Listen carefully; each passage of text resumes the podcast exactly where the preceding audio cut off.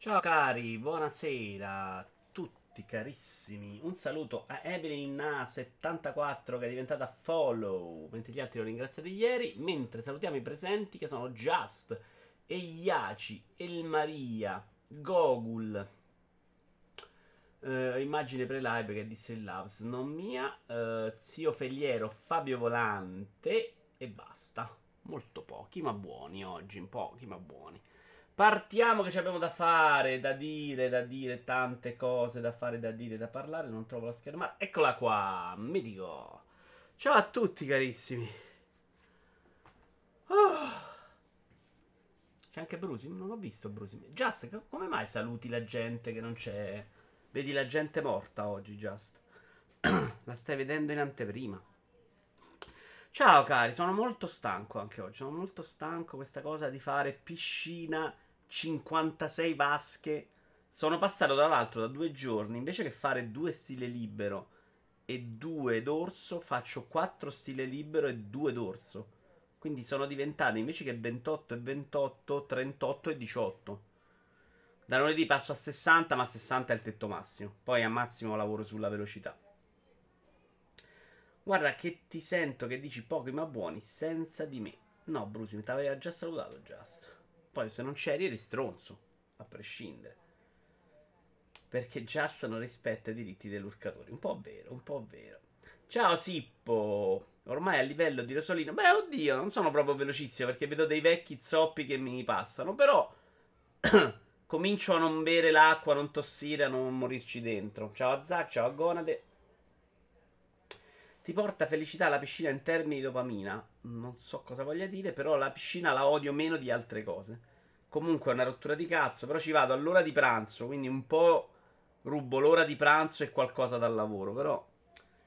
Eh, ed è tra tutte le attività sportive, ciao Davian, quella che odio di meno in assoluto, mi è sempre piaciuto abbastanzicchia. Partiamo, partiamo con calma, eh? Oggi ritmi così, tra l'altro ho pure cominciato a montare la roba Lego. Vi ricordo che domani alle quattordici e trenta monteremo sicuramente il cubo Nintendo. Se poi ci avanza te... se ci avanza, devo parlare piano e scandire. Oggi mi sforzerò di parlare piano, scandire e non sovrapporre i miei pensieri con le mie parole. Cioè devo proprio rompermi il cazzo come quando guardate quei streamer molto lenti. Però mi rendo conto che ciancico troppo le parole. Allora, eh, dicevo, eh, se ci avanza tempo ci montiamo anche la chitarra. Il pick up vorrei farlo fuori domattina se riesco. Vado in piscina, mi sveglio alle sei e mezza. Vado in piscina, vado anche a camminare e poi dovrei riuscire prima di cominciare la live ad aver finito il pick up.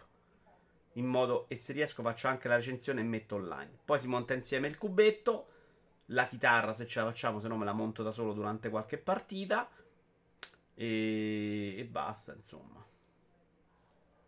Troppa attività fisica. Eh, Gogul, voglio accelerare perché adesso finalmente dopo luglio, agosto, settembre, ottobre, sono quattro mesi, si comincia a vedere qualche risultato. E voglio spingere, però sto, sto periodo sto un po' fatica accusando di più. Comincio un po' ad accusare la stanchezza, la morte nera. Come fai a sapere che stavo guardando Bob Ross? Dice Just rispondendo a Brusim. Vabbè, non so di che parlate, ma non è importante perché lo dite voi e non io. Uh, ah, questa cos'era? T G Gamers, l'ho già pubblicata su Twitter. Mentre eravate qui ad attendere che partisse questa fantastica live, io, tac, anche la battutona. Non mi è piaciuta granché, proveremo a migliorarla in futuro. Allora, abbiamo degli argomenti, abbiamo uh, film, Parliamo, partiamo da, da prima, dal film che ho visto tra l'altro ieri e ieri, perché questa è la mia vita adesso, cioè un film lo guardo in quattro parti, trailer italiano, ci piace. Allora, se io adesso faccio questo bottone, dovremmo essere già pronti su YouTube, volume...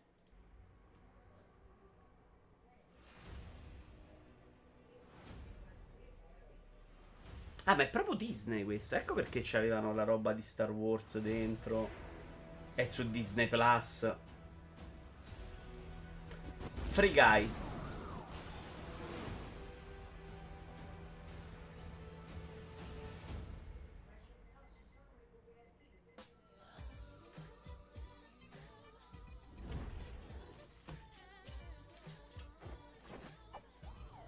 siete ecco il primo alert su YouTube. Ci arriviamo, ci arriviamo. Ciao Sparapalle.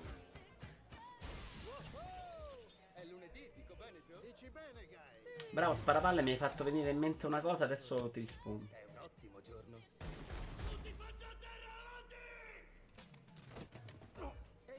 Pensi mai che ci sia qualcosa di più?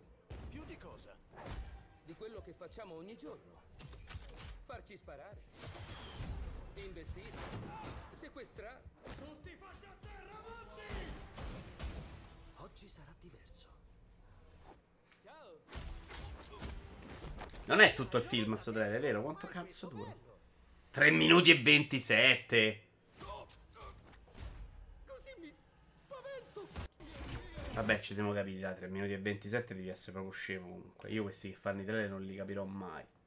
Preferirei farmi prendere a bastonate piuttosto di vedere sta roba. Io invece, Elmaria, sentendo dei pareri... Ricordatemi che devo rispondere a Sparapalle, però. Ero addirittura stato quasi convinto ad andare al cinema. Cioè, l'idea mi piaceva, c'erano le citazioni nerd, e ok. L'ho visto in due giornate a casa su Disney Plus. Non l'ho trovato una roba che madonna mi taglio le palle. L'ho trovato orribile, basta. Ma una roba che metti in sottofondo, sti cazzi. Al cinema mi sarei innervosito molto. Perché la, ehm, praticamente questo Reynolds è un personaggio che scopre di essere un personaggio dei videogiochi. È fondamentalmente un P N G, un I A che, che prende vita grazie alla programmazione. Quello che ho trovato insopportabile e fastidioso è questa rappresentazione del videogioco e dei programmatori fatta proprio all'acqua di rose, cioè per mia madre. Se io guardo questo tipo di robe invece voglio una scrittura più intelligente. Upload, che comunque è una mezza cretinata, non è che sia un'opera incredibile, Kubrick, eccetera, eccetera. Però è molto credibile nel mondo che crea e nei rapporti tra umani e personaggi. Qua, per farvi l'esempio più scemo che mi viene in mente, ma ce ne sarebbero mille altri... A un certo punto ci sono il personaggio P N G del gioco, Reynolds, e la, la persona col suo carattere all'interno del gioco che stanno su una macchina, stanno scappando.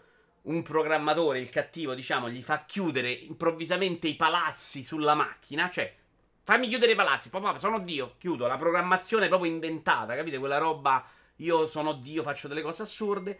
E uno dal cesso fa la programmazione di una strada in cui si scappa. Cioè, quella roba la trovo proprio fastidiosa per come è rappresentata. È come nella serie tv su Canale cinque viene rappresentato, che ne so, i virus, no? Con la barra di riempimento al cento per cento. Quella roba, secondo me, su un film che nasce con quell'obiettivo è proprio banale. Poi, chiaramente, non c'ha sta grande... dietro, sta grande volontà di fare altro, però a me nervosisce. Cioè, quantomeno non lo trovo né divertente né simpatico. Spara citazioni da tutte le parti per far ridere noi nerd, eccetera, eccetera, ma di sostanza non c'è proprio niente. E nessuno di noi, immagino, pensasse che fosse sto grandissimo film. Però quando vi dicono tipo Ready Player One, madonna, a me è piaciuto un sacco le citazioni. No, bah, cioè, non è che vi potete fare incoglionire da qualsiasi citazione. Salutiamo i nuovi arrivati. Nickel, Retro Pigini, Monaco novanta. Ciao cari, si sta parlando di Free Guy. Un attimo, Goku, fammi finire con Free Guy. E quindi a me quella roba, cioè proprio tutto il discorso che dovrebbe essere realtà sulla programmazione del gioco è proprio campatinare. E tu la devi abbere così, no? Col personaggio che entra, si bacia. Che vuol dire? E questo è il senso. Si baciano la protagonista che entra dentro e Reynolds. In realtà poi non è quella storia d'amore, però si baciano. Che rapporto c'è? Se io sto qui col P N G e se bacia con un altro P N G non sento niente, no? Invece lei è tutta sconvoltina, tutta eccitatina. Cioè, ma di che cazzo stiamo a parlare? E uno se lo deve bere perché mentalmente deve fare un lavoro mentale che non funziona. Cioè, ripeto, anche in un film del genere che è, non, ha, non vuole chissà fare chissà cosa, secondo me. Upload dimostra che invece quella roba si può fare... con un po' di coerenza, un po' di credibilità, è una roba che non sembra fatta da uno che non capisce un cazzo di quello che sta parlando. Cioè, veramente. I, i, programma, gli, i programmatori che per combattere una sorta di hacker entrano nel gioco loggati e vanno a sparare l'hacker. Cioè, ma da che stiamo a parlare? Alex, um, oggi ho comprato Hot Wheels, veramente carina, specie se giocato in due, peccato solo per le casse sorpresa che sono una specie di variante del Foot per avere le macchine fighe. Allora, prendo spunto e rispondo ad Alex Sparapalle che mi chiedeva di Like a Dragon. La mia idea di questa rubrica, la video in diretta, è di eliminare, vi parlo dei videogiochi che sto giocando perché abbiamo varie cose, giochi giocando di altri modi, però risponderò alle domande, quindi se volete qualcosa, volete il mio parere su un gioco, ve ne parlo, vi rispondo, però io dalla scaletta videogiochi, dalla video in diretta li toglierei perché sennò ci ripetevamo troppo. Quindi Like a Dragon, bel gioco, mi sta bene anche un episodio che varia rispetto allo Yakuza classico. Secondo me all'inizio funziona anche molto bene, sulla lunga mi sono un po' annoiato. È vero che ho sperimentato poco, ho visto Antonio per esempio ha fatto qualche cambiamento in più di classe, però pure lui faceva sempre gli stessi attacchi, sempre le stesse cose, cioè è quella roba là veramente dall'inizio alla fine. Secondo me non è un grandissimo J R P G, eh, se durava meno era meglio. E ho farmato anche tanto, poi come al solito c'è i boss un po' pazzi come livello di difficoltà. Onestamente un altro non sono sicurissimo in quel modo di volermelo giocare. Hot Wheels l'ho provato un po' con voi ieri e dopo ho fatto qualche altra gara sbloccando in una cassa a sorpresa una macchina molto forte. Mi sono divertito veramente tanto di più. Adesso ho un sacco di voglia di giocarlo, quindi vediamo. È una sceneggiatura pigra, sono d'accordo. Pigra e secondo... Oddio, sai Zack che non è neanche quello il problema. Il problema è che vogliono farla digerire a un pubblico molto superficiale. E ci sta. Secondo me lo guarda mia madre, mia nipote, mia sorella, non si accorgono del mio fastidio. Quello che non capisco io è come noi, le persone nerd come me, per esempio su Rincas c'era Dave, che è la persona di cui ho una grandissima stima e che è tutt'altro che uno stronzo. Però Dave come fa a uscire da sto film e a non infastidirsi? Io questo non lo capirò mai, cioè non capisco come un certo tipo di pubblico riesca a digerire sta cosa. E rispondevo su Rincas, secondo me il problema è che ci stiamo un po' abituando alla merda, perché sta roba non la puoi sopportare. E, e, e il problema è che basta che ci si infilano dentro citazioni, Portal, Half-Life, allora è figo. E non è vero che è così, non è quella la figaggine. La figaggine deve essere contestualizzarla e inserirla in un certo modo. Se vogliamo c'è solo verso la fine, secondo me, una roba più intelligente, che è una sorta di boss cattivo che ha delle frasi preimpostate perché il programmatore non ha fatto in tempo a metterlo. Però quella roba che quello mette dentro è già una roba in cui io sto digrignando i denti infastidito. A me oggi è uscita la macchina di Snoopy e nel trailer ho visto un sacco di auto da film, quella di Toretto e quella di Scooby-Doo. Eh, sì Alex, eh, se la sono giocata molto bene con questo discorso delle licenze. Sono vere Hot Wheels e ci sono dentro. Anch'io gareggiando ho visto la DeLorean e quella di Snoopy per esempio. E secondo me ti fa venire anche voglia di giocarlo per sbloccare auto nuove. Guarda come cambio fra vari argomenti, incredibile. La citazione non deve essere usata per cercare di addolcire la pillola in un prodotto abbastanza brutto. Secondo me non addolciscono nemmeno la pillola. Secondo me sanno che quella citazione eccita il nerd. E quindi ce ne, se ce ne infili mille il nerd esce fuori. Oh, citazioni, ma che, che, che come cazzo per incoglionite? È come il fan Marvel che se gli metti mille riferimenti dentro al fumetto allora il film è bello. E non è così, porca troia, non è vero che è così. Allora, mettiamo Free Guy come primo argomento e Hot Wheels come secondo, perché un po' ne abbiamo parlato, poca roba ma ne abbiamo parlato. Hot Wheels, come si chiama? Unleashed? Me lo scrivete bene così non, non me lo vado a cercare. Brusimi, ma nei prossimi giorni me lo guardo per poterlo valutare. Devo dire che il cinema è strano, tanta gente dei cui gusti ho ottima opinione mi cade spesso sui film. E Iaci, questa cosa secondo me è verissima soprattutto negli ultimi anni. Dipende molto probabilmente da dal fatto che ci sia molto meno preparazione ai film. Cioè la gente ha guardato comunque pochissimi film nella sua vita e quindi non ha quell'abitudine, quel... Um, grazie, Just.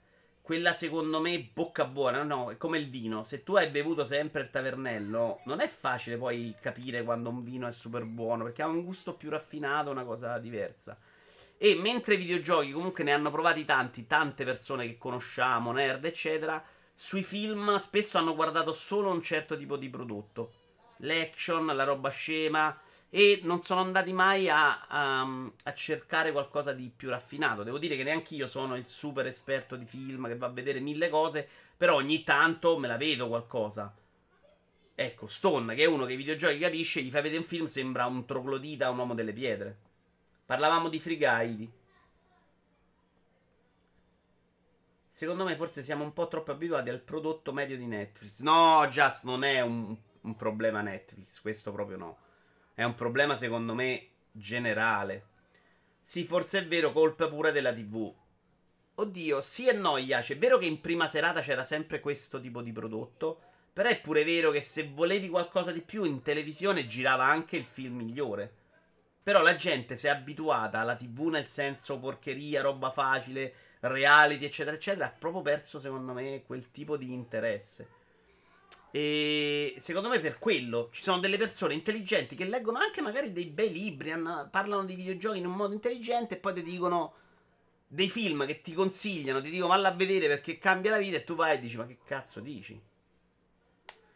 Netflix sta salendo abbastanza di qualità, dice Idi. Pff, non lo so, Idi, io non l'ho notata onestamente. Continuo a vedere dei prodotti molto buoni se metti dietro gli autori, gli attori, e dei prodotti più mediocri. È chiaro che nel mischione c'è un po' di tutto, però se dovessi dirti che mediamente la qualità è salita non, non ti saprei dire con certezza. Vero pure che ultimamente sto vedendo poco. Secondo me sai cosa gli sta riuscendo molto bene, Idi? I documentari, cioè le serie tivù documentaristiche, tipo quella che hanno fatto sulla comunità di drogati, e adesso ce n'è una sull'antimafia che rubava soldi con uno della televisione. Secondo me quel tipo di roba tratta argomenti che, che di solito non vengono trattati, lo fa mediamente bene, con un bello stile, e quella roba la sto apprezzando molti, molto. Guardi le robe indiane e spagnolo, grazie al caspagnolo ho visto Luis Miguel, serie della vita. Indiano non ho guardato niente. Però fammi un esempio. Io di esempio bellissimo mi viene, il, mi viene in mente parlare piano, non mangiarsi le parole. Mi viene in mente il film sugli otto di Chicago. Tu fammi degli esempi di roba incredibilmente bella, io ti dico sì hai ragione, no Idi non hai ragione. Con questa educazione e non mangiandomi le parole. Alla Report, dice Sparapalle. No, non alla Report. Alla serie tivù, alla Netflix. Cioè, lo sto facendo in quel modo. Credo che sia così anche quella su Schumacher. Su Netflix ho visto Midnight Mass di Flanagan. Lenta, ma mi è piaciuta. Non so di che parli, non l'ho vista. Aldibe, benvenuto, settantadue. Io arrivo a discorso iniziato, ma la mia sensazione è che più vado avanti negli anni a vedere film e più il setaccio si fa a buchi piccoli. Ok, che sei meno disposto ad accettarlo, ci sta, sarà anche che sto invecchiando, ma pure che l'asticella via via si alza. Eh, però, Aldi, bel discorso era quello che stavo facendo poco fa. Devi averli visti i film per stringere il setaccio. Il giocatore medio di quattordici anni, perché ama Roblox? Perché non ha giocato un cazzo di meglio nella sua vita, no? Gioca solo G T A cinque, gioca solo FIFA, gioca P E S. Perché non ha provato le altre cose, non ha provato Nintendo. Io sono stato un giocatore che ho provato molto meno cose prima di arrivare a Nintendo. Quando ho scoperto Nintendo mi si è aperto un mondo, ho voluto provare cose diverse. Quando ho scoperto per caso di innamorarmi di roba che pensavo impossibile, ho cominciato a provare anche generi che, che, che una volta non avrei mai provato, perché, perché secondo me ti viene anche quella voglia, quel gusto, quel piacere che mediamente non si ha. Sui film mediamente non si ha. Adesso dovremmo avere un bel film fantastico visto qua. Forse ve ne ho parlato l'altra volta però. Uh, sì sì sì, quello che aveva vinto a Cannes. Uh, però vi voglio parlare invece di una serie tivù che sta su Replay che è fantastica. Ho visto cos'è Squid Game Gogul e non mi è venuta assolutamente voglia di guardarlo. L'idea è un po'... l'idea è simpatica. Sembra mai dire Banzai in versione super horror. Il soggetto secondo me non è orribile, però non c'ho sta gran voglia, non mi ha colpito da dire voglio vederlo. Io appena un po' di tempo libero, dice Just, dovrei un attimo mettermi in pari con i prodotti Netflix original. Al momento sono leggermente indietro. Io ultimamente sto guardando molto molto molto poco quella roba là. Molto Replay. Ci ho scoperto un sacco di cose meravigliose, tipo stanotte stavo guardando un documentario su Totò. E adesso vi parlo anche di una cosa bellissima che ho visto su Amazon Prime. avrai già commentato il tabellone del miglior gioco di sempre di I G N U S A. Quello ti fa capire tutto sull'età dei giocatori. Non, non ho capito Aldibe. Aldibe o Aldibe. Spiegami però che sono curioso. Io sono un moderato appassionato di cinema e nella vita ho visto di tutto, ma i film Marvel che molti considerano roba mediocre me li sono goduti quasi tutti. Ma ci sta, Brusi, per carità di Dio. Non sto dicendo che se sei un amante di cinema eh, per forza Marvel deve essere una chiavica. Però secondo me se mi dici a me vai a vedere il film, secondo me se lo sai contestualizzare il film Marvel è bravissimo a fare quello. Però se a me mi dici, guarda, il film Marvel, no, questo è proprio bello, la superstoria vattela a vedere perché non c'entra niente col film Marvel. Io mi fido di te, Brusimi, e poi vado e mi trovo il soldato d'inverno, te mando a fanculo. Cioè, perché per me non è una roba incredibilmente meglio della storia. Cioè, per me i film belli sono altra cosa. Poi, che possa piacere il film Marvel, non sono di quelli che dice, no, il film Marvel non è cinema, che schifo. Anzi, qualcosa mi è piaciuto anche a me. Però... cioè, se dai il consiglio a uno e lo spacci per fin della vita, secondo me devi stare un attimino attento. L'altro giorno, dice Monaco, ho beccato in tv un film come Ocean's Eleven. È una mia percezione che questi figli, tipi di prodotti eh, sia sempre più raro. Mi sto oh, rincoglionendo. Era già un prodotto raro all'epoca, però. Eh. Aveva messo in, eh, insieme un team della Madonna, fatto in amicizia, che avevano tutti accettato di levarsi il compenso. E non mi sembra che ci fosse dietro sta grande qualità. C'era i grandi attori. Quella roba secondo me tiene in piedi il film a prescindere da quello che racconta. Se guardi la Rai sei complici. Rai Play è un servizio I D invece eh, spettacoloso. È una roba che, che sembra senza senso per quanto è fatta bene. A proposito di Nintendo, a che pubblico si riferisce Switch O L E D? No, perché è quasi inutile come console. Beh, oddio, Sparapalle. Come diceva Idi, messi davanti i due, le due console, una è più bella dell'altra. E neanche di poco, cioè il monitor è più figo. Si riferisce a chi non ha Switch, deve comprarla e mo se becca il monitor più figo. Sono d'accordo che in sostituzione della precedente anche no, però è un bel monitor, è più grande, cioè, ho comprato cose peggiori nella vita. Replay è una bella piattaforma, il problema è il fatto che arriva solo a cinquecentoquaranta p. Pensa che non me l'ero neanche accorto, Just. Allora, vediamo cosa voleva dirci Alde, Aldibe. Oddio, best videogame of all time. Questo è un giochino che una volta potremmo fare. Ha vinto God of War del duemiladiciotto. Cioè, siamo impazziti veramente. Allora. E vabbè, però dipende a chi fai vota- a votare, eh. Cioè, diciamo che ha un po' vinto il terrorismo, però. Allora, non so quanto riuscite a vedere, proverò a ingrandire un po' perché devo capire quelli belli contro chi hanno perso. Red Dead perde contro Sant'Andreas, e già per me sono tutti morti. Uh... Portal due, dove sta la roba Nintendo? Scusatemi.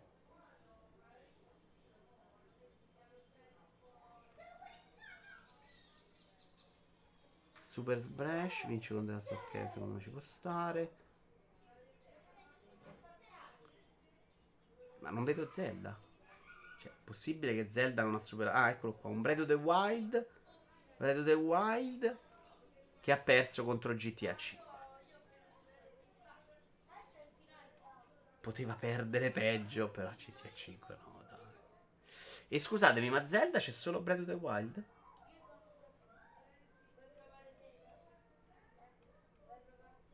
Ocarina of Time che perde contro Skyrim. Ok. Rispetto. Massimo rispetto. No. Non esageriamo.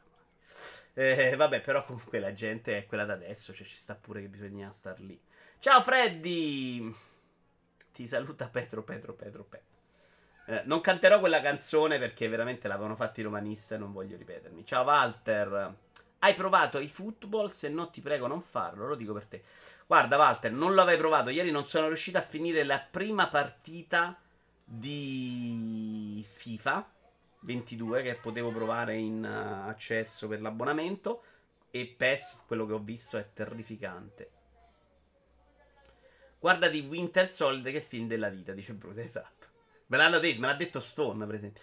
Gonate, che opinione hai sulla grande bellezza? Non è il tipo di film che io riesco a digerire. Cioè, la grande bellezza è il tipo di film che io mi rompo il capo. Non è per me. Capisco perché possa piacere, però io non ci trovo proprio quel piacere.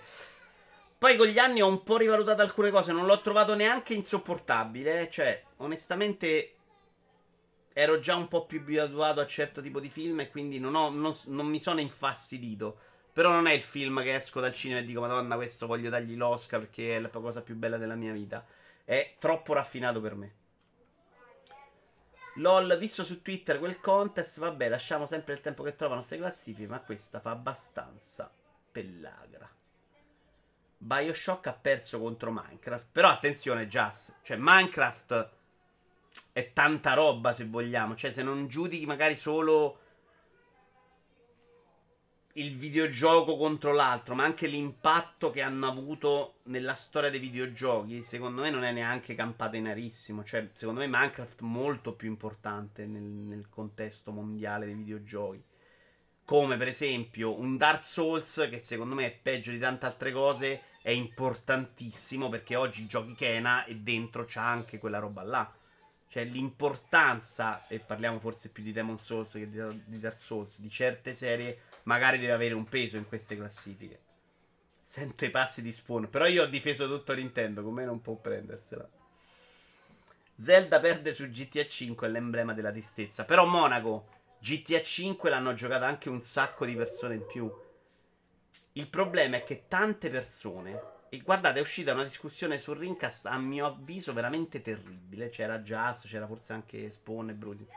Sul, sulla gente che diceva, vabbè, ma io i videogiochi non c'è bisogno che li giochi, lo so prima come sono. Quindi c'è un sacco di gente che ha visto tre immagini di Breath of the Wild ed è convinto di aver capito tutto e che per lui G T A cinque è meglio perché se l'è giocato.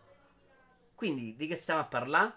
Cioè, secondo voi chi ha risposto a quella classifica si giocava i due titoli e ne sceglieva uno? Tra l'altro la, la scelta di fare quella roba l'ho inventata io vent'anni fa, infamato, ma nessuno mi riconoscerà dei premi. Il primo campionato dei videogiochi volevo farlo io, non mi si è inculato nessuno. Secondo me è, è bellissimo da fare. Cioè la scelta, anche tra due titoli molto diversi, a me piace un sacco. Però capite che la gente è convinta che il gioco è brutto non lo... E dici però io non ho mai cambiato idea. Grazie al cazzo, non te lo giochi. Se tu hai deciso che una cosa è brutta e mi dici che non te la giochi perché è brutta, come fai a cambiare idea? Non la cambi. Eh, ma non vuol dire che tu c'hai sempre ragione e non sbagli mai. Ti sei dimenticato di dire purtroppo quando dici che Kena c'ha dentro quella roba là. No, Just, non sono d'accordo. Il problema di Kena, secondo me, è, è come è, è impostato il livello di difficoltà. Non è, quelle meccaniche dentro ci stavano veramente bene. Il problema, parliamo anche di Kena a questo punto. Ma di che cazzo stavamo parlando prima di Kena, però? Ah, in generale, di giudizio.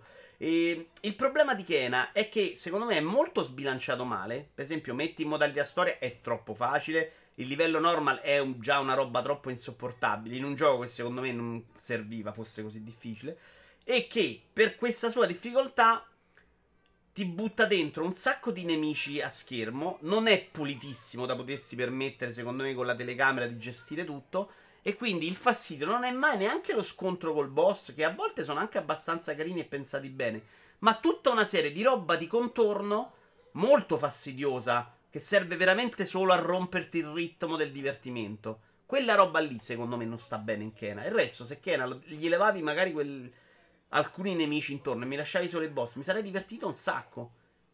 Oh, e mi dovevi dare forse l'uso di qualche potere in più, perché quando in modalità storia usi tutti i poteri ti diverti un sacco di più. Cioè c'è proprio più possibilità, ti giochi tutto, fai più cose. Mentre con sti cazzo dei pallini limitati, durante, anche solo a normal, sei molto limitato. Tipo sei lì, te la stai giocando bene, c'hai l'energia per recuperare un po', te manca il pallino morto. Ah, ma che davvero? Ho quaranta anni e posso giudicarlo dalla copertina. No Fabio Volante, no. No Fabio Volante, no. Ma non credo che tu lo stia dicendo. Stai riportando gli, le minchie, voglio sperare. Uh, Super Mario sessantaquattro che perde da Arkham City, veramente? Ah, ah, ciao Tony. Ciao anche a Colocasia. Il problema è che diventa una Night Run. Eh, bravo. Esatto, bravo, quasi. Diciamo che non è proprio così, però sì, devi stare veramente troppo preciso. Ormai è diventato un flusso di coscienza questa live. Beh, ma la vita in diretta è sta roba qua. Eh. Brutta discussione quella. Noto che spesso sulle varie discussioni poi la chat si divide fra Rincas... Ringastianime Fatenzia I. Che cazzo è scritto Iaci? Comunque quella discussione su Rincas fu ancora peggiore. Lì si parlava addirittura del fatto che non fosse valutato così bene perché era un'esclusiva console PlayStation e i voti fossero alti solo perché non esce nulla su quella console. Proprio il complottismo più totale. Ma sai che Just quella roba la quasi tollero. Cioè quella roba a me non dà fastidio. A me dà fastidio quando ne sei sicuro di questa roba. Io ti dico no guarda abbiamo giocate diverse e tu mi rispondi no no ma tanto io lo so perché l'ho visto. Cioè di che stanno parlando? Uh, stavo scherzando con quella frase. Ok Fabio Volante, ok la, però, però ti avevo concesso assolutamente il beneficio del dubbio. Allora Vito, durante gli scontri con i boss ammetto che ce ne sono alcuni che sono fastidiosi perché è anche i minion che ti infastidiscono la telecamera che non aiuta. Io non mi sono annoiato con un boss. Fino al boss mi ero divertito, faticando troppo e a me non piace faticare in quel modo, però non era stato un problema. Io mi sono innervosito con un boss secondario stupido dove c'era la vecchia che è quella che te lancia le palline rosse e se giravo, era un'arena piccolina nel campo quella dove c'è il toro, se mi allontanavo troppo ricominciava da capo e mi è capitato tre volte di seguito che mi buttava fuori un nemico, mi sbalzava fuori dall'arena e, e sta cosa una, l'ho trovata insopportabile. C'è sempre una vecchia, Anto, quella è una vecchia, te lancia le palline rosse. I minion di Kena sono ahimè integrati nella meccanica di recuperare il coraggio per le abilità dei Rot, certo. Ed è un errore, secondo me, fatta in quel modo. No, secondo me più o meno ci sei, Anton.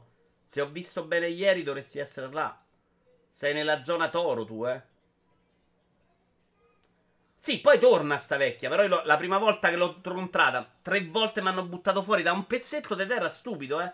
C'era lei, c'era quello scudato, che non era un problema, però era uno di quello che ti faceva un sacco di danno se ti carica.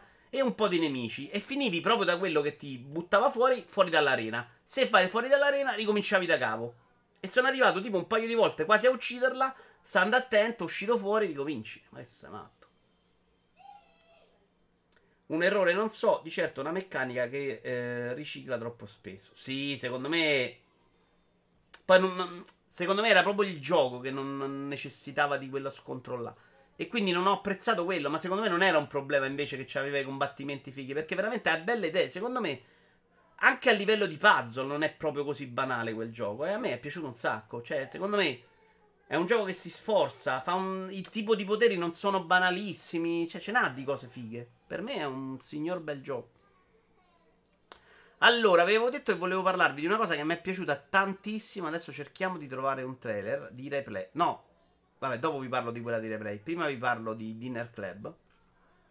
Serie che ho proprio sventrato. L'ho scoperta settimana scorsa. Mi sono visto i primi cinque episodi tutti in una notte. E poi gli altri due successivamente. Ma proprio perché mi sono sforzato io di non vederli quella notte. Cioè, adorata. Ehm, trailer ufficiale. Madonna, che meraviglia. Allora, YouTube. Quindi faccio chat. Guarda come ho snellito O B S con questo... reboot del P C. Dovete viaggiare con qualsiasi mezzo. Abbiamo tamponato. E in qualsiasi luogo. Viaggeremo sempre in coppia. Voglio sapere dove ti ha portato. Guardate che cazzo della Madonna, eh. Uno dei due sarò sempre io. Sei organizzato per me. Mangeremo di tutto. Primo gin elettrico al mondo. Corrente elettrica. E con chiunque. Sputi, sputi.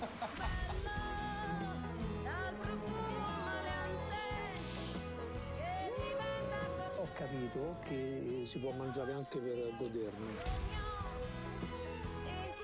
Madonna. Cucinerà per gli altri chi ha viaggiato con me. È stato un bel viaggio questo, eh? È misteriosamente buono. È stato veramente un piacere stare con voi a cena.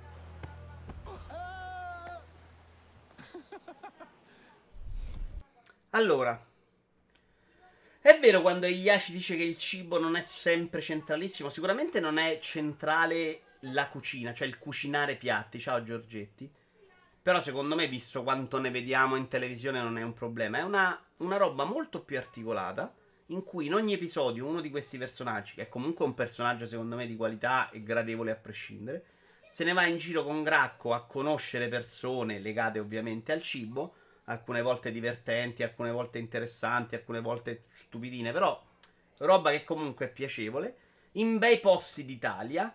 E c'è una grandissima attenzione, secondo me, anche proprio all'immagine, cioè all'inquadratura, il posto che fanno vedere.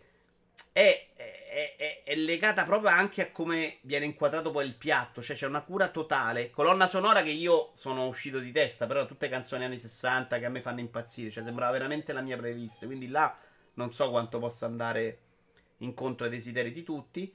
Nel frattempo ci sono Cracco che parlano con questi personaggi in situazioni che sembrano molto poco costruite. Ci sono dei casi in cui si vede la costruzione della scena, ma in altri sembra tutto molto naturale e molto anche divertente, perché poi i tagli sono fatti con loro che stanno pronti ad aspettare col tizio che cucina per gli altri, e quindi parlano di cose, a volte riesce più divertente, a volte no, e poi i tagli con gli spezzoni del viaggio. Secondo me nel complesso ne esce un prodotto molto gradevole, di cui hai proprio voglia di più, esattamente come un piatto stellato probabilmente, no? Che è sempre, sai, la porzione me- mezza scema. Ed è vero che c'hai la sensazione che sia tutto un po' tagliato e, e, e un po' non completo, però secondo me è anche il suo forte, cioè questo desiderio di volerne di più è proprio perché secondo me te ne danno il giusto, ti danno un po' di immagine figa, un po' di bella canzone, un po' di personaggio comico che fa la battuta, un po' di tavolata, un po' di Cracco che ne esce molto bene secondo me da questa trasmissione, e l'ho trovata proprio bella, cioè proprio bella. C'è un, dei pers- un personaggio molto discutibile che è quello dei, dei fighi, che è terrificante, poi Mastrandea che è completamente pazzo, Mastrandea che non mangia la roba bianca. Buonasera, si può dire che i film corali italiani hanno un po' stancato? Si può dire, Revi Custer, però questo non è un film, dai, questa è una roba diversa e secondo me l'ho apprezzato. Tra l'altro Ferilli, clamorosa secondo me, e alcuni personaggi un po' meno, però anche la Littizzetto, se la togli dal contesto in cui deve fare la scema irriverente che fa ridere, secondo me è un bel personaggio. Io l'ho ascoltata per molto tempo in radio e secondo me funziona già molto meglio, cioè è meno quella roba pesante e fastidiosa. Non lo so, Vito, non me lo hai venduto. Ah, ci sta. Io, per me è proprio amore da tutte le parti. Cioè, l'ho trovato fantastico. Escono fuori gli attori, i personaggi veri. Cioè, li prendono anche un po' in giro, perché mentre stanno lì a parlare esce fuori, per esempio, che Favino è un cazzo di perfezionista che si legge i libri di trans, coso, in inglese, e tutti copiano per culo. Cioè, gli dicono proprio, sei pesante. E è vero, ce n'hai un po', un pochino di tutto, ma secondo me è quella roba che ti lascia il desiderio di vederne di più. Non sono stato invitato, Giorgetti. Certo ci ho pensato, dico, ma se mi invitano io potrei rispettosamente sedermi a fianco alla Ferilli? No. Se io incontrassi la Ferilli dovrei per rispetto stare a tre metri di distanza, per quello che le ho dedicato nella mia vita. Littizzetto, quando non fa il personaggio che fa tipicamente con Fazio, non è male, sono d'accordo, secondo me è una, pers- una persona intelligente che ce l'ha il momento, la battuta, il, tem- il tempo giusto, però quando fa quella roba là non la sopporto anche. A dire la verità, a vedere il trailer anche a me sembrava interessante. Facciamolo io e te, io cucino la carbonara e te chiacchieri. Devo dire però che la Ferilli non mi è invecchiata benissimo. E eh, non sono d'accordissimo, Iaci. Guarda che la Ferilli ce ne ha un sacco di anni, porca troia. Ed è, boh, per me è a livello più o meno di allora. Mi sarò fermato io, eh. Però io me la bomberei oggi come allora, devo essere proprio onesto. Non so, magari non si può dire per sessismo, ma io la considero anche un po' di rispetto. È del sessantaquattro, c'ha cioè sessanta anni, Iaci. Ma te la ricordi tua mamma a sessanta anni o una parente o una nonna? Perché magari c'hai storie brutte. Cioè, a sessanta anni non sei una figa come la Ferilli, eh? Cioè, tutto il rispetto, ma insomma. Io... Io gli voglio bene la Ferilli. Tra l'altro a me piace, poi è molto romana. Cioè, forse un po' troppo romani nel, nel gruppone, perché abbiamo... Vabbè, Badantomo Milano, Littizzetto Torino, Mastrandea, Ferilli Roma, Favino Roma... Favino è Roma, vero? Anche se è poco romano, però è Roma. Quindi c'era un po' più di presenza romana. eh, oh, eh, ragazzi, è tanta roba, su, non, non giochiamo, non giochiamo. Io ve lo straconsiglio, io l'ho trovato proprio strepitoso, per me è una delle cose più belle dell'anno.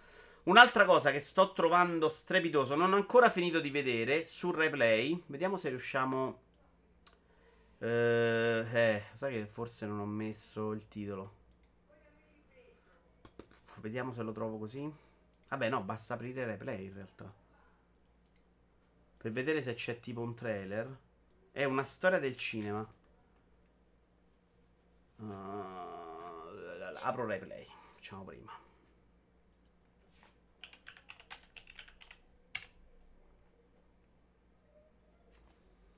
No, no, ma ce l'ho anche dai preferiti, non è un problema, giusto. Eh, non volevo aprirlo. Accedi. Eh, però non mi ricordo com'è, è un problema. Però se io cerco History o Cinema, History si scrive con la I, non con la I. History of Cinema. Ehm... C'è un'altra parola dopo che non mi viene in mente.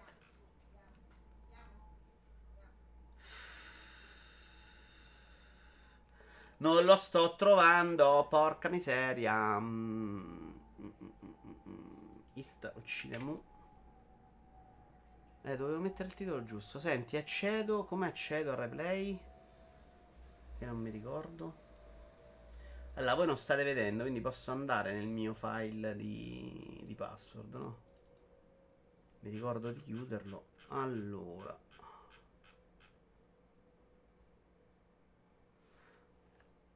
Non c'è, non c'è, non c'è. E quindi come mi loggo io su replay? Chi se lo ricorda? Proviamo la roba più classica del mondo.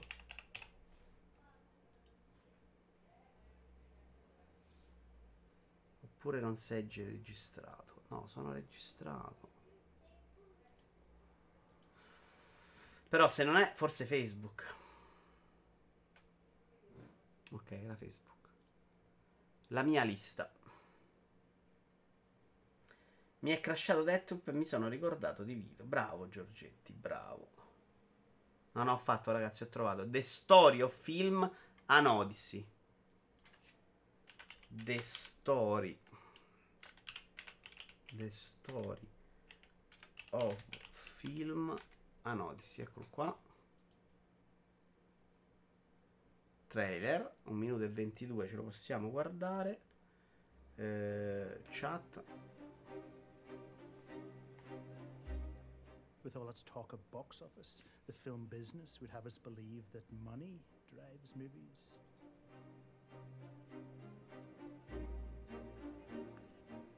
Ticket sales, marketing, glamour, premieres, red carpets. But it doesn't. Eh, però questa è la voce in inglese, si capisce poco, secondo me. È ovviamente doppiato in italiano. Comunque è una storia del cinema, ma fatta come si potrebbe fare, secondo me, a un corso universitario.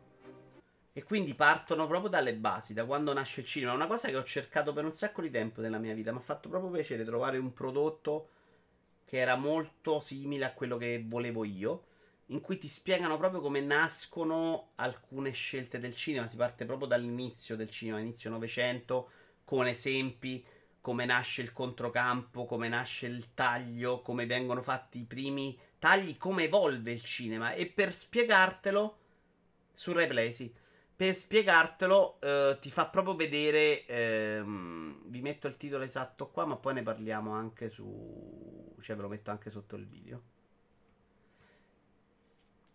Ti fa vedere quali sono stati i passaggi fondamentali, gli autori, gli attori. Ci sono attori che hanno lavorato con certi artisti e ti parlano di queste cose. Poi io sono arrivato adesso, per esempio, agli anni sessanta, si parla dei Fellini e di altri autori di quel tempo molto speciali, della nouvelle vague e così, insomma. Eh, però c'ha, tra l'altro, una voce narrante che è bellissima in italiano, è proprio una roba che a me piace anche solo ascoltare. Però è proprio bello imparare, cioè se io, io non sono che dici ma non capisce niente, alcune cose è proprio belle scoprirle, impararle, vedere. Alcune cose eh, capisco che non potrei essere un appassionato di cinema, perché là ti parla di delle robe incredibili come un film molto famoso su Giovanna d'Arco. Gioan- no, Giovanna d'Arco. Su. Come cazzo si chiama Giovanna d'Arco? Non mi viene il nome della d'Arco. Vabbè, di quella che hanno bruciato su rogo. Che è famosissima, con inquadratura in faccia, sfondo bianco dietro. Gio- Giovanna? Giovanna? Giovanna, però sì. Giovanna. Mi veniva Giovanna adesso. Giovanna, Giovanna. È una cosa nuova. Tempo fa avevo visto una serie di documentari sul cinema. Non lo so, Bruce, me l'ho scoperto per caso perché sono andato proprio a cercare cinema. Ci vado sempre su Netflix, su, ehm, su Amazon Prime. Non trovo mai una sega che mi piace. E questo invece è proprio quello che cercavo. Mi sta piacendo un casino. Sono a sette puntate che durano un'ora. Ma c'è anche il momento in cui il cinema diventa... Anche il passaggio non solo visivo, non solo di scuola di cinema, ma anche quello che ha rappresentato il cinema negli anni, no? Primi anni venti, queste robe mastodontiche, il primo declino, il momento in cui sono andati a diventare de- de- delle robe più popolari, il momento in cui hanno costretto a vendere eh, alle case di produzione famose di Hollywood, di cinema. Loro avevano le sale all'inizio, eh, una legge gli impedì di avere le sale. Eh, il momento con McCartney della paura del comunismo, cioè c'è un sacco di roba dentro, secondo me raccontata benissimo, spiegata con esempi di film che non siamo abituati a vedere, perché poi fa, fa veramente una storia del cinema a trecentosessanta gradi su tutto il mondo, cioè ti fa vedere spezzoni del film indiano, del film cinese, del film giapponese, non è una roba solo americana, europea, cioè è bello perché ti spiega come il film ha avuto una sua evoluzione passando un po' anche da... da come dire, da, da, da roba che arrivava dall'estero, no? Eh, si parla di, di Africa, magari film africani dell'inizio, cioè un sacco di roba veramente che, secondo me, se non sei proprio un super appassionato, non conosci. E ti spiega anche come certe opere hanno avuto influenza su registi che invece conosciamo molto bene oggi, perché ti dicono questo... Tra l'altro ci sono anche dei, dei registi famosi, moderni, che parlano di queste opere. E in più ti racconta, non so, Tarantino da sta cosa ha preso ispirazione, quello ha preso ispirazione, cioè veramente di tutto dentro. Secondo me è una roba che puoi dare a uno studente di cinema per fargli apprezzare certe cose. Poi ovviamente lui lo studierà in un modo più approfondito, ma lo trovo veramente gradevole.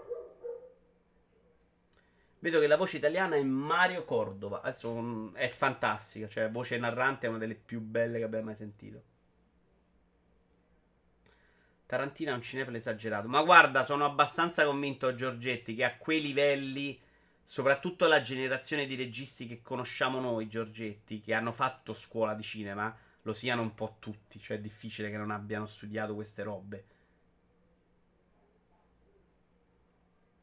Eh, no, no, ti credo, Aldibe, ti credo, è fantastico comunque. Eh, e c'è anche quello che viene raccontato, cioè quando il regista era un'altra cosa... Quando è diventato invece quello che veniva dalla storia, dalla scuola di cinema, eh, di come ci sia una grossa differenza, per esempio, tra l'America eh, e l'Europa, in cui il regista conta meno e dove conta di più. Cioè, c'è un po' di tutto dentro. Io l'ho trovato bello. E poi ti fa anche degli esempi proprio tecnici, di riprese, di campo largo. Ti fa, ieri per esempio stavo guardando Leone e ti faceva vedere come aveva usato una tecnica per dare, per mettere a fuoco anche roba molto lontana. E c'era qualcuno che parlava di Leone ed era bellissimo sentir parlare di come avesse influenzato tanti registi, di come avesse scelto, c'era la Cardinale che raccontava come, come girava la scena, come aveva, si era inventato certe scene. Completissima secondo me, veramente una, una delle più belle robe di cinema che abbiamo mai visto. The Story of Film, An Odyssey. Adesso, prima di andare avanti con la roba vista, io direi che ci facciamo un attimino un'immagine Lego su il Titanic, per chi non la, l'avete visto sicuramente perché ve l'ho spammato, e poi passiamo al primo argomento di serata, che mi stavo già scordando l'argomento, visto che stiamo in live già da un'ora e zero quattro, volevo fare un'oretta e mezza oggi. Allora, purtroppo è inutile che vi prometto che poi ne faccio una subito, perché sto proprio distrutto per fare... Uh, altre cose. Vito, ho regalato due Lego al mio figlioccio, due set. Io oggi ne ho comprati tre quattro piotte, amico Giorgetti. Eh vabbè, la vita è anche questo. Questo è il Titanic liccato. novemila pezzi, dovrebbe costare seicentotrenta euro, anche se non è ancora ufficiale, però è tutto mezzo confermato. diciotto più sei più otto e trenta dovrebbe essere. Dimensione Iaci, se si conferma i leak, una metrata. Però come vedete, vedete c'ha anche le basette per esporlo, proprio bello. Eh, sembra figo, sembra figo e secondo me è una di quelle robe anche bella da costruire perché c'ha tanto Lego, Lego, Lego, Lego. Non credo abbia gli interni, non si capisce da questa immagine. Potrebbe anche essere fatto che c'ha sto frontale e dietro si veda, ma io non credo onestamente. Da quello che si capisce qua, secondo me, anche per come chiude sul, sul di dietro, su sto pezzo qua, secondo me no, è una roba chiusa. Gara di contaccio quest'anno. Wolfgar, ma lo compri? Sì, cento per cento, cioè sta roba assolutamente. Tra l'altro il, speriamo che non si accavallano troppo con la T A T di Star Wars, che quella è rottura di coglioni, cioè mi fanno uscire tutti e due insieme, non è che posso spendere millecinquecento in un mese, me li smezzo, eh, però al momento questo c'è e questo lo prendo sicuro. Il Tumblr potrei rimandarlo proprio perché esce questo il primo novembre, oppure boh, mi chiudo gli occhi e vediamo.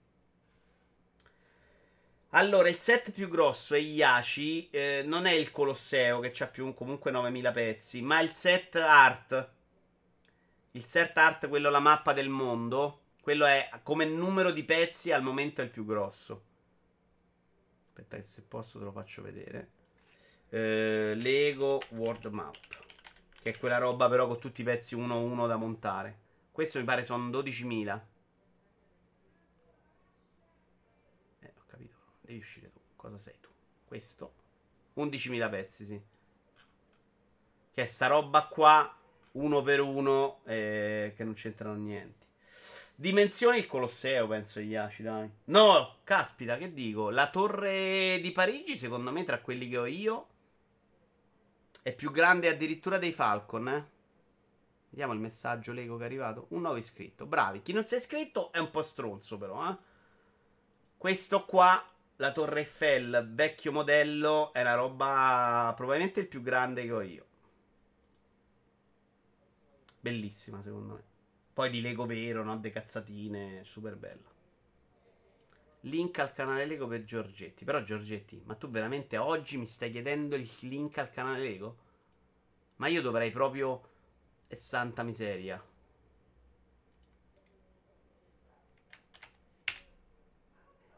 Credo sia questo in realtà. E al momento penso sia questo. Altrimenti c'è il Colosseo oppure i Falcon. Sono grandissimi. Anche il vecchio Star Destroyer, che qua non c'è. Lego Old è bella SWAT, eh. Forse è più grosso anche lui, sì. Però uno è orizzontale e uno verticale, non ti rendi conto. Old Star Destroyer. Non è que- ecco, no, questo è trentacinquemila, non è.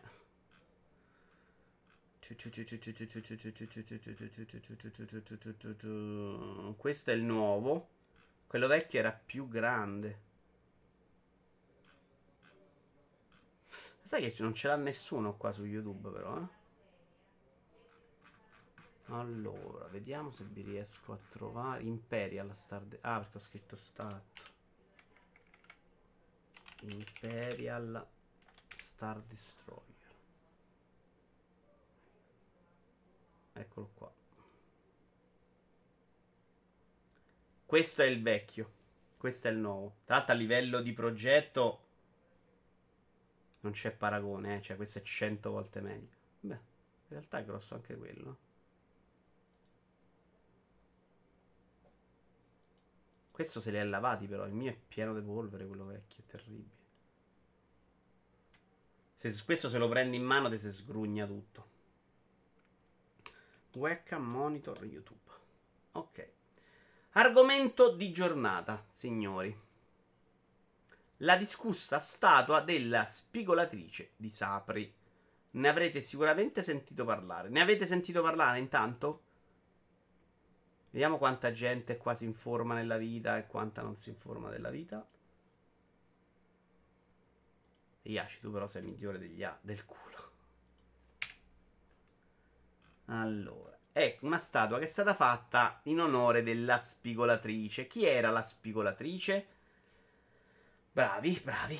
Aspetta che vi metto la immagine. Questa è la statua che è stata rappresentata così. La spigolatrice erano le poverette, poverette insomma, comunque classe popolare molto basse, che andavano dietro a chi raccoglieva il grano a raccogliere quello che avanzava. Eh, leggevo una bella storia, dopo vi metto il link anche de- della storia sul Fatto Quotidiano, che raccontava come in Russia a un certo punto fosse diventato illegale e avesse in qualche modo eh, accelerato poi quella che fu la rivoluzione, questa scelta. Ed era comunque una roba di una classe popolare. Era stata dedicata a una poesia da, una, da un autore famoso. Vediamo se riesco a trovarlo qua. E hanno deciso di dedicargli questa statua.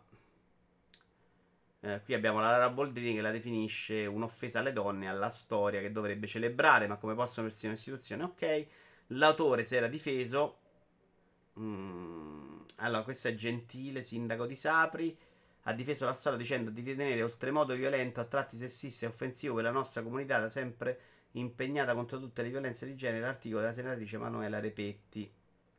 Le accuse di incitare all'abbattimento della nuova statua, come è avvenuto purtroppo recentemente in altri paesi vivi di democrazia, in passato con la censura. Uh, qui si vede un po' meglio la statua. No, è al tweet. No, però c'era l'autore. Ecco, l'autore della statua invece ha difeso la sua scelta stilistica dicendo che quando realizzo una scultura tendo sempre a coprire il meno possibile il corpo umano a prescindere dal sesso. Nel caso della spigolatrice, poiché andava posizionata sul lungomare, ho approfittato della brezza marina che la investe per dare movimento alla lunga gonna e mettere così in evidenza il corpo. Questo per sottolineare un'anatomia che non doveva essere un'istantanea fedele di una contadina dell'Ottocento, bensì rappresentare un ideale di donna, evocarne la fierezza e il risveglio di una coscienza, il tutto in un attimo di grande pathos. Ora ci arriviamo, mi date il vostro giudizio. Sul fatto se dovesse essere sessualmente provocante o no, c'è l'articolo del Fatto Quotidiano che comunque la considera orribile, che però ci spiega pure che, essendo queste contadine che non vivevano, andavano nei campi e quindi avevano più possibilità di incontrare persone, erano nell'immaginario collettivo probabilmente anche sinonimo di, anche di, di, di sogni erotici, no? Avevano questa conformazione mentale, non reale, un po' di sessualità, perché erano considerate più libertine. Ciao Tommaso, ti sei perso il Titanic però. E, e quindi, volendo andare proprio a scavare, il personaggio della spigolatrice non è proprio una roba sessuata poraccia. Però non è anche una vestita d'abito di sera eh, di Hollywood. E voi che pensate? Perché io ci penso, è una di quelle cose in cui faccio fatica a prendere una posizione. Cioè siamo tutti qui a difendere l'arte, eccetera, eccetera. Se questo l'ha voluto rappresentare col culo di fuori, onestamente nessuno dovrebbe dire niente. Però, se poi vado a giudicare l'opera in sé, dico pure, vabbè, ma che cosa stiamo rappresentando? La contadina dell'Ottocento spigolatrice... E quindi che mi rappresenta farla in questo modo? Non ce l'abbiamo, Giorgetti. Offensivo addirittura no, solito discorso, sono tempi difficili per comunicare, però nella scultura si è sempre idealizzato il corpo, dice Iaci. Bravo, ho pensato per esempio alla scultura greca, che era questa roba qua. Quello che trovo sempre molto strano è Iaci. Io attraverso i meme è l'unica forma di informazione generalista che utilizzo ormai. Tra l'altro adesso possiamo fare un bel collegamento, Monaco. Quello che trovo sempre abbastanza strano è come facciano a incappare in questo tipo di errore. Cioè è chiaro che sta roba oggi provoca reazione. Tu lo puoi, lo, non puoi non saperlo prima, non puoi cascare dal pelo. Puoi decidere, me ne sbatto il cazzo perché l'arte, la scultura deve essere come voglio. E quindi però la tua reazione poi non è... quella del sindaco, eh, guardate che l'ho vista prima, per me invece deve essere quello che cazzo vuole l'artista, lo dici, e secondo me è una posizione difendibile, oppure ci metti una pezza prima, cioè come fai ad arrivare al, alla presentazione, guardate qua ci sono le istituzioni, mano sul cuore, cioè è chiaro che oggi ce l'ha questa reazione. Le statue sono sempre state fatte con fattezze belle. Qui però è, non è neanche un discorso di bello brutto, è un discorso di vestito attaccato al corpo, culo di fuori. È proprio fuori personaggio. siamo sicuri che l'obiettivo della scultura è andare fuori personaggio? Perché un conto è fare Davide di Davide e Golia super figo, o la Madonna bellissima. Un conto è fare la Madonna in reggiseno e short. Ok? Cioè, capite che c'è una bella differenza, secondo me, se nella pietà di Michelangelo, invece che mettere il vestito della Madonna, la mette in minigonna. Abbattiamo i David e copriamo inutili Michelangelo e la Madonna. Per me è solo l'onda, l'onda del femminismo falso, tanto in voga. Io onestamente la trovo vagamente, però proprio fuori contesto. Cioè, non la trovo neanche riuscita. Cioè, se stai omaggiando la spigolatrice, secondo me non, gli, non stai facendo un buon lavoro come scultura. È esatto, Aldibe, assolutamente. Ma anche alla fine, cioè, non è chiaramente una roba che non, non... non so, magari, oh, è un artista famoso, non ti fa il bozzetto, finisce la statua e la devi pagare lo stesso, però capisci che è un problema e non la metti. Cioè, puoi fare tante cose. Molto meglio di Giovanni Paolo secondo, sì, abbastanza. Il Cristo velato alle stesse pieghe. Secondo me hanno cannato l'artista da ingaggiare senza sapere quale fosse il suo stile. La reazione ci sarebbe stata in ogni caso, ormai eh, si polemizza in qualsiasi cosa. Boh, forse sì, forse secondo me si polemizza quando un po' di motivo ce n'è. Cioè veramente nessuno, sarei tutti a pensare che sia un problema di femminismo, a nessuno viene in mente che sta roba... Io non dico che insulta qualcuno, che però ricalchi troppo la velina di Striscia la Notizia, quell'idea della donna in mutande che si deve rappresentare solo in quel modo. Ciao Bidi Slima. Cioè a me non sembra campatenare la polemica in questo caso. Il bozzetto è stato approvato e l'artista disse che era così. Se fossi una spiegatrice e mi rappresentassero con quel culo non sarei tanto offeso. Ci stiamo trasformando come quei cristiani protestanti americani che se vedono un pezzo di carne fuori fanno le facce brutte. No, io non sono d'accordo. Cioè per me il problema non è mai il culo di fuori. Sono uno di quelli che dice che il porno non dovrebbe essere un problema neanche alle persone di quattordici anni. Cioè non è un problema del culo. Il problema è quello che stai rappresentando. Non lo so. Ciao, grazie per tutto il pesce. Secondo me si dovrebbe badare a questioni più di sostanza, che ci sia la statua o no, non fa differenza rispetto alla vera e propria questione.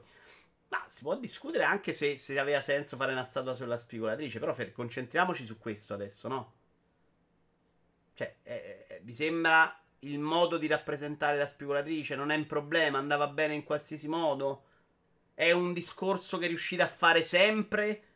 O perché siete uomini su questo siete bloccati perché mo' vi siete convinti che il femminismo è tutto sbagliato e non vi fanno fare più niente, che è chiaramente falso. Cioè siete quelle persone che se sentono la parola femminicidio, ah questa si chiama femminicidio, eh, c'ha un senso usarlo. Secondo me il problema, dice Nigel, è che il soggetto della storia c'entra poco o nulla con una contadina dell'Ottocento che si voleva omaggiare con la statua. È un, un problema, Nicker. Cioè, poi magari non devi omaggiare, cioè, non devi, puoi farla come ti pare con le ali e farla a forma demoniaca e nessuno deve lamentarsi. Cioè, però parliamone. Non fermiamoci, ah no, è politically correct, che palle, perché queste discussioni sono insopportabili, dai. Cioè, non è quello il punto della questione. Il punto è, guardate sta statua, che deve rappresentare una contadina. Lasciate perdere, che fate finta che non ci sia stata la polemica. Che ne pensate? Ha senso quel culo, il vestito trasparente, quel... Quel, quell'approccio alla femminilità? Perché per me puoi fare eh, rappresentare la spigolatrice, prendi esempio dalla Ciociara, no? Cioè esce fuori anche lì la femminilità, però è una roba più reale, più vera, cioè parliamone. Il problema non, non fate sempre polemica alla polemica, perché sta roba ha rotto il cazzo, sinceramente. Dai, non si possa sempre a pensare che quello è femminismo sbagliato, adesso non possiamo più parlare il politico corretto. No, andiamo avanti, cerchiamo di capire se sta roba è figlia di un mondo che è costruito sui maschi, sugli uomini, e, e se si può andare avanti, se si può far meglio. Cioè, secondo voi questa roba è perché l'artista è maschio e l'ha fatto perché è cresciuto con Vanzina, con, con Boldi, eccetera, eccetera, o perché si deve rappresentare così?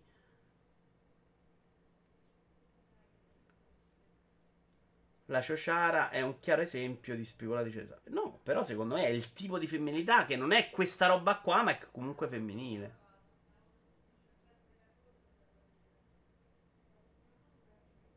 Se fosse stata più verosimile ad una cristiana dell'Ottocento avrebbero rotto il cazzo perché era brutta.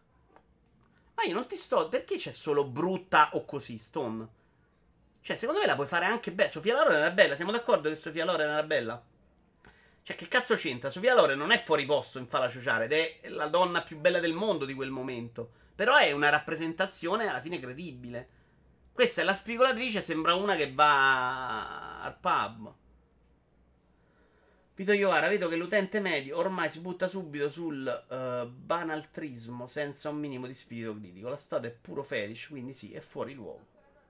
Credo che sia la prima volta in quaranta anni che Sixel mi dia ragione, ragazzi. Per me è banalmente una statua che non comunica in alcun modo quello che suppongo si suole associare alla spigolatrice. Mi pare una rappresentazione banale e un po' pecoreccia. Eh, sì, secondo me sì.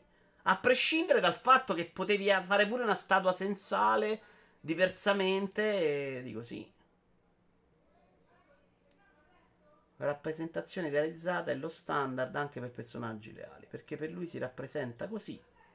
Sì, sì, Bitislima. Poi possiamo dire, eh, cioè, la, l'autore vince tutto e bene così. Cioè, poi però deve andare bene sempre. Sofia Loren era bella ma era fuori posto nel film. Non sono mai d'accordo, sto. Oh, mai, mai, mai, mai, mai.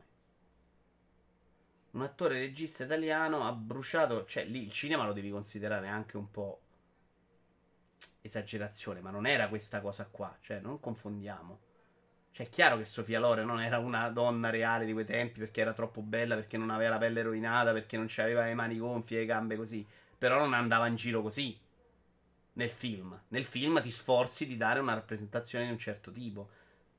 Questa, se non dici che è una speculatrice, dici che è una che sta a servire ai tavoli ne, ne, negli anni ottanta, può andare bene lo stesso, va bene tutto allora. E come di cosa parliamo? Eh, cioè, qui più che il personaggio, Stone, la faccia, ti devi concentrare sull'abbigliamento, sulla postura, su quello che sta facendo. Cioè, che senso ha? A me va bene tutto, per me la statua sta là, io non la faccio la polemica, non è sto dicendo buttiamo giù la statua, sti cazzi, cioè a me proprio ci sono cose che mi interessano di più nella vita, però se la giudico ti dico vabbè, questa è una spigolatrice, hai fatto un omaggio alla spigolatrice, alla poesia sulla spigolatrice, a me mi dice un cazzo. Poi l'artista è chiaramente libero, ma le critiche te le devi puppare. Senza sapere nulla non avrei detto figlio di una cultura manziniana, ma di Serpieri, Manara et Similia.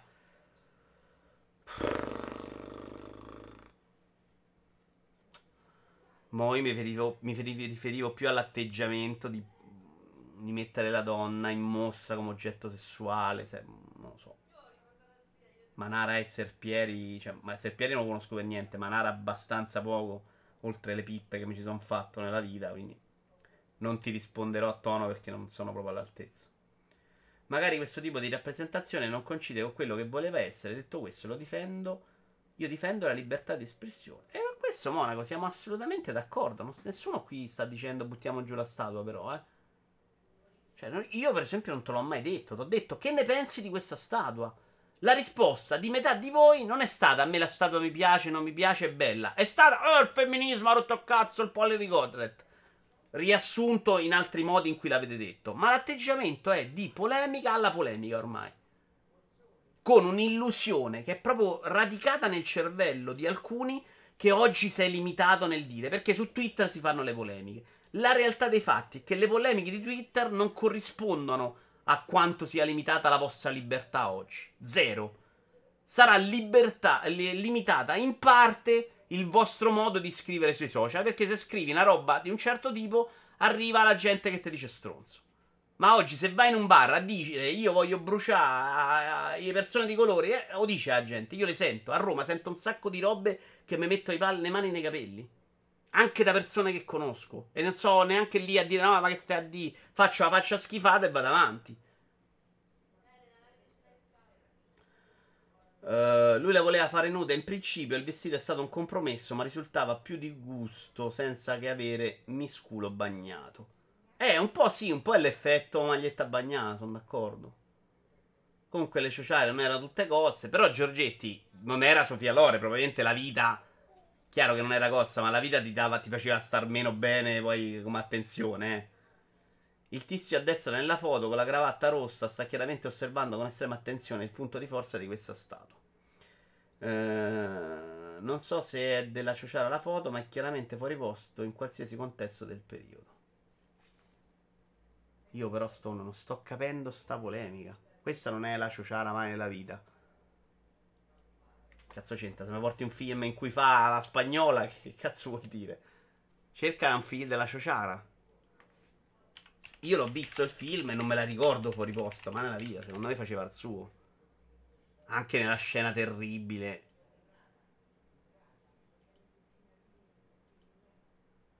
Cioè, eccole. Ah, voi le state vedendo, cazzo. Eh, cioè, qua mi sembra che ci può stare, eh. Tanto stai proprio... L'hanno detto tutti per vent'anni che era perfetta nel ruolo, santo Dio. Volto fiero, bellissima, ma non è una che sta andando a fare maglietta bagnata, ecco.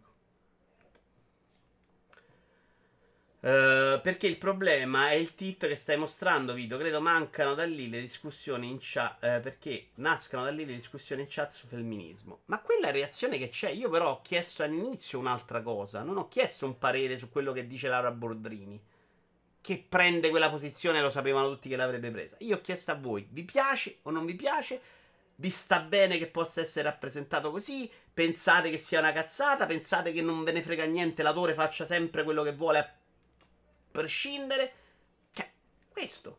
Lavoriamo su questo, non lavoriamo sulla contropolemica, perché è un discorso molto più complesso e in cui secondo me si fa un po' più la figura degli stronzi. Per me la statua è bella, la polemica mi sembra sterile, fatta per avere riscontri dai cervelli social. Ho capito la parte in cui ti piace, il resto un po' meno, però oh, ti piace, per te non è un problema. Secondo me il problema è a monte, se davvero ha presentato il bozzetto e gliel'hanno approvato, la colpa non è più dell'autore, ma da chi, vedendo la bozza, gli ha detto vai, stai senza pensieri, senza vedere che alla fine sarebbe stata una polemica. No, no, Just, però vedi che state un'altra volta spostando il problema.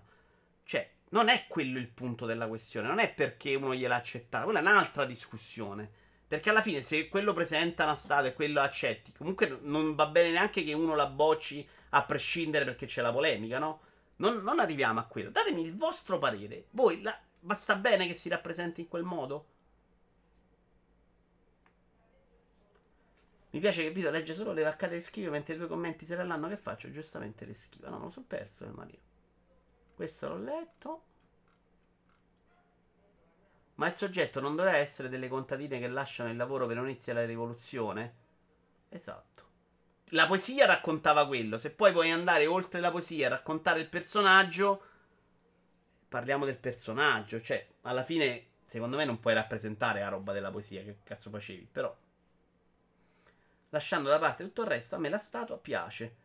Non conoscevo la spigolatrice, ora la conosco, la strada ha funzionato secondo me. Ecco, in questo senso, bravo Zac, un altro spunto è la polemica ci ha dato la possibilità di parlarne e di conoscere. Se anch'io mi sono andato a leggere che cazzo fosse una spigolatrice, quanto è stata importante nella storia, cosa fossero, è per quel motivo.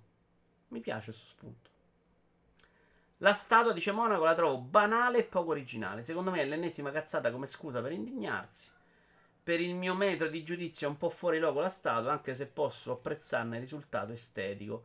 La vedrei più in tema a Pigalle o in quartiere libertino di Amsterdam. C'era una statua, un simbolo, e allora il Davide tutti indignati perché è un belloccio. No, sei arrivato tardi, Trouble, cioè non, non è il problema bello o brutto, abbiamo già risposto. Sembra proprio banale, cioè l'esempio, allora il David sembra proprio allora le foibe, cioè ma che cazzo state dicendo? Non è di quello che stiamo parlando, dai. Ma il problema è che, che è bello. Lì il David è rappresentazione di bellezza. A parte che probabilmente fosse, eh, sare, era una specie di Avengers con i supereroi. Là era una, una serie di statue di, de, degli eroi greci che si erano uniti per andare a fare la cosa. Proprio Avengers.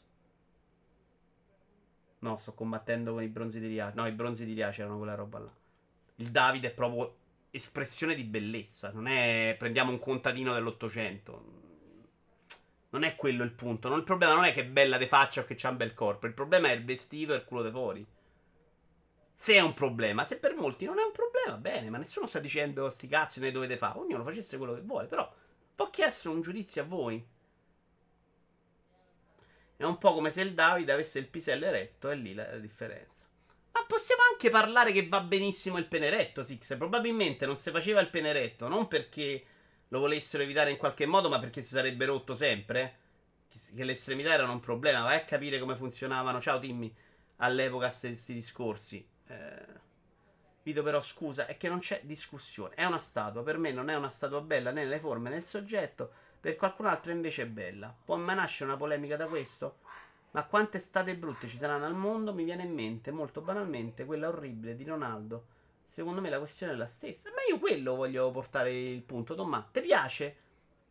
Ti infastidisce? Non è né giusto né sbagliato come si doveva fare. Vi piace? Non vi piace? È una roba che, che secondo voi poteva andare bene così? Avreste fatto diversamente? Poteste decidere voi? Sareste stato in grado di dire no, per me così proprio, guarda, non c'entra niente. Era un discorso di quello. Non si sa discutere di... bruciamo l'autore. Ciao Superdipi, grazie mille per l'abbonamento. Non volevo farne una roba di contenuto religioso politico. È bello o è brutta per voi? Io non la trovo, non ci trovo il senso, a prescindere dal fatto che può essere anche bella. Per me non è un problema di bellezza.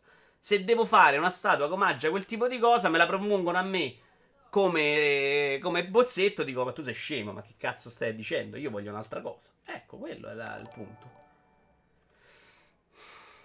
Grazie anche a Stone ventuno che si abbona per quaranta mesi. Comunque quella statua è brutta male.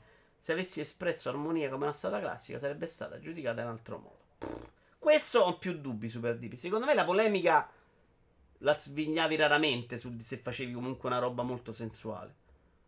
A prescindere dal culo, a me la statua piace, ma se devo pensare al contesto del soggetto la trovo un po' fuori luogo. Il senso che se fa il Davide col peneretto, il focus della statua e del suo significato si sposta su altro, così come il culo della diva col vestito appiccicato tutto attillato. La bellezza non vuol dire per forza sessualizzazione. Ma io sono d'accordo, anche io lo trovo fuori posto. Però non è che sto lì a dire oh, gli piace, cioè... Ripeto, però la scultura non si è mai cercato il realismo, il documentare un qualcosa per me ci sta, pure non piacendomi particolarmente il risultato. Ma com'è diventato complicato abbonarsi anche con Prime? È un po' più nascosto, Stone, dai, complicato non lo definirei. Allora, siamo a un'ora e trentadue. È una discussione che pensavo fosse meno complessa. La discussione, la discussa, su questo vi metto proprio i link, va. Ce ne sono altri belli, ma ce li giochiamo. Io cercherò di fare un episodio a settimana, ma sto facendo proprio fi- fatica. Uh, tac. Tipo, ho un link che ho messo da parte sulla nascita della tivù del dolore da cinquanta mesi qua, che prima o poi dovremmo usare. Allora, usiamo un libro. Sì, dai, un libro e chiudiamo. Cosa nostra, storia della mafia siciliana. Eh, cercavo da un sacco di tempo un libro eh, sulla storia della mafia, in cui però volevo proprio che mi si spiegasse. Grazie a Giorgetti che si è abbonato per Prime per due mesi. Ti premio sempre quando ci mostri lui. Ehm... Siete impazziti improvvisamente. Cos'è quest'altro rumore?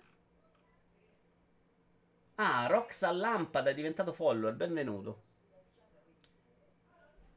Non ne abbiamo parlato ultima volta anche? No, non credo, Iaci. Ah, e, no, non era l'Hype Train, siamo al novantaquattro per cento. Eh, mancava il follow, secondo me non è partito l'alert. Non credo ne abbiamo parlato, Iaci. Qualcuno di voi altri si ricorda? Ehm, adesso mi fa venire il dubbio, maledizione. Posso ripetermi? Vabbè, ne parlo poco, poco e male. Cercavo un libro sulla mh, nascita della storia siciliana. È un libro un po' diverso. Ho trovato questo come il libro dell'autore. È un inglese, tra l'altro, un americano, adesso non ricordo. Non è italiano che l'ha scritta. Che prende un sacco di fonti dell'Ottocento, degli anni, per spiegare dove sono i primi momenti in cui c'è qualcosa che può essere accomunata alla mafia. Ma un punto di partenza non c'è. Onestamente... Io ricordo che quando avevo letto la storia d'Italia, una storia d'Italia molto famosa di Gentile, no, pure quella era, non mi ricordo chi era, una storia d'Italia molto famosa, si parlava della nascita della mafia in un modo molto preciso, cioè divisione delle terre ai contadini, lotti sbagliati, troppo piccoli, quindi vengono dati tutti in mano a certi signori, questi signori per proteggere sti lotti cercano bande armate, nasce la mafia che poi assume un potere, quel tipo di protezione diventa la mafia perché assume un potere nel tempo. Qui invece va proprio a cercare i primi casi documentati da tribunale della mafia, di, di, di racconti che sono molto mafiosi, e fa vedere proprio come la mafia sia andata avanti un sacco di tempo su sto giochino. Esiste, non esiste, è vera, non è mafia, è solo so ragazzi, volemo se bene. Ma proprio nei processi, eh, cioè certi atteggiamenti, certo modo di fare della stampa, certi politici che si accompagnavano. È bellissimo il racconto delle storie di questo libro, proprio delle persone, di quelli che vengono vessati, che vanno a denunciare, di come vengono minacciati e non, minacci- e non denunciano più, di quelli che vengono fatti sparire. È una roba che, che fa male al fegato a leggerla per certi versi. Però è secondo me eh, secondo me te l'avevo raccontato, dai. L'avevo raccontato più volte ma non credo averne parlato qua. Hai visto la sentenza dell'Utri, che roba assurda? Quella dello Stato, mafia. Però lì è un discorso molto più complicato, super deep. Non esprimo un giudizio su quella roba lì perché è complessa. Fidatevi che è complessa, soprattutto in quel periodo storico. Non voglio, voglio che siano i giudici a fare queste cose con le carte in mano. Eh, bisognerebbe capirlo bene e non leggere solo un titolo. Io non l'ho fatto e quindi non ne parlerò. Ehm,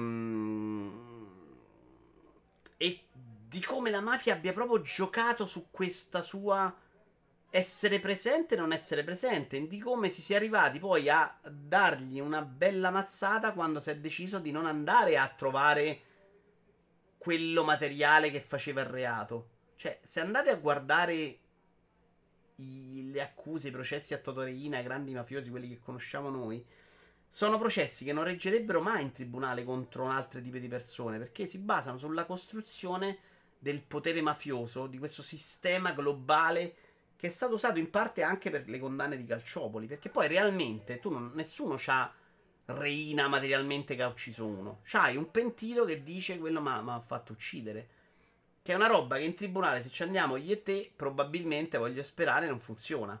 E lì hanno dovuto costruire una roba diversa perché altrimenti la mafia non la prendevi mai, perché era una roba troppo protetta anche nel, nel suo territorio, troppo poi forte sulle minacce, sulla gente, sui testimoni che venivano fatto sparire, che non usciva mai fuori. Sono bellissimi i racconti, i resoconti di alcuni giornali eh, sui mafiosi del tempo che vengono difesi, no, da grandi personalità, perché ma che stai a dire, questo non ha fatto niente, ma che... De... Cioè, una robe che poi le leggi di, del milleottocento le rileggi oggi e sono perfettamente identiche, quindi è una roba consigliatissima da leggere per capire anche un po' il nostro tempo.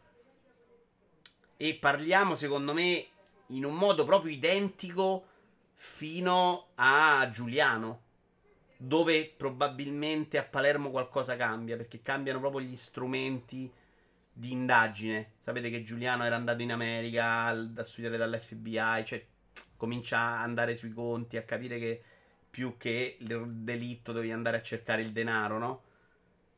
Lì forse è il momento forte in cui cambia qualcosa. Prima di eh, Falcone e Borsellino. Fure su Tortora fu un pentito, non il metodo migliore per una sentenza, in effetti. Eh, no, Iaci, non è, in teoria non è. Ma infatti, eh, oddio, era Sciacca? Un grandissimo autore di libri, siciliano, non mi ricordo se Sciacca. Nel momento in cui Falcone e Borsellino erano molto famosi, andò molto forte contro Falcone per questo modo poi di usare i pentiti, perché è un sistema. Calcolate che tutto il maxi processo è veramente basato sulle dichiarazioni di due pentiti due pentiti che potrebbero aver detto delle cose in un certo senso. Poi è chiaro che andavi a cercare riscontri, d'altra parola, però l'impianto accusatorio, se lo vai a giudicare come, una, come si giudicherebbe un omicidio, non regge mai.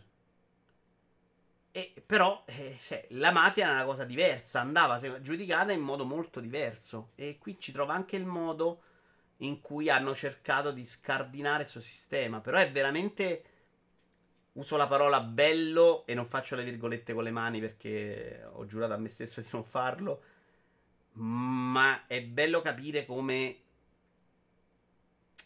bello, cr- bello e, e, e crudele capire come, come abbia retto per tanto tempo, come della roba così evidentemente forte e presente sul territorio era poi invisibile alle autorità. Cioè parliamo di veramente roba che negli anni cinquanta andavano in Parlamento, facevano le grandi cose, le super inchieste e dicevano no, ma la mafia non esiste, non c'è niente, è solo chiacchiere, so ragazzi, cioè veramente la definizione sono ragazzi, cioè sono uh, modi di fare palermitani, cioè, o siciliani. C'è anche una parte di ricostruzione storica in cui fa cerca di capire all'inizio, c'è tutto un discorso su come si sposta la mafia sul territorio dalle varie zone, su come nasce un po' dalle arance, da come diventa un'altra cosa, che era un po' più quello che volevo, ma ve lo consiglio, molto bella. C'è anche un bel cap- la parte bella sulla mafia nel periodo fascista e nel post-guerra, di come in qualche modo, ed è questo che fa pensare a oggi, no? Ad, ad altratti è sembrata proprio sparire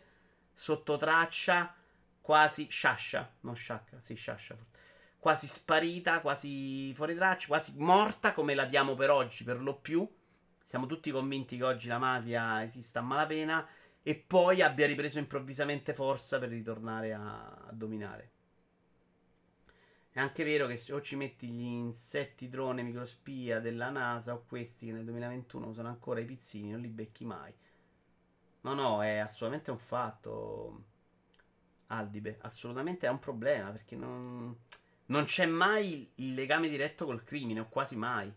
Anche quando sono diventate delle robe più politiche di soldi, c'è sempre un giro molto complesso e molto difficile da punire con i metodi normali, insomma tradizionali. Detto questo, signori, io vi lascerei a dormire, è stato un piacere, mi sono divertito, come al solito noi ci vediamo domani per montaggio Lego vari. Ciao belli, buonanotte. Bye bye.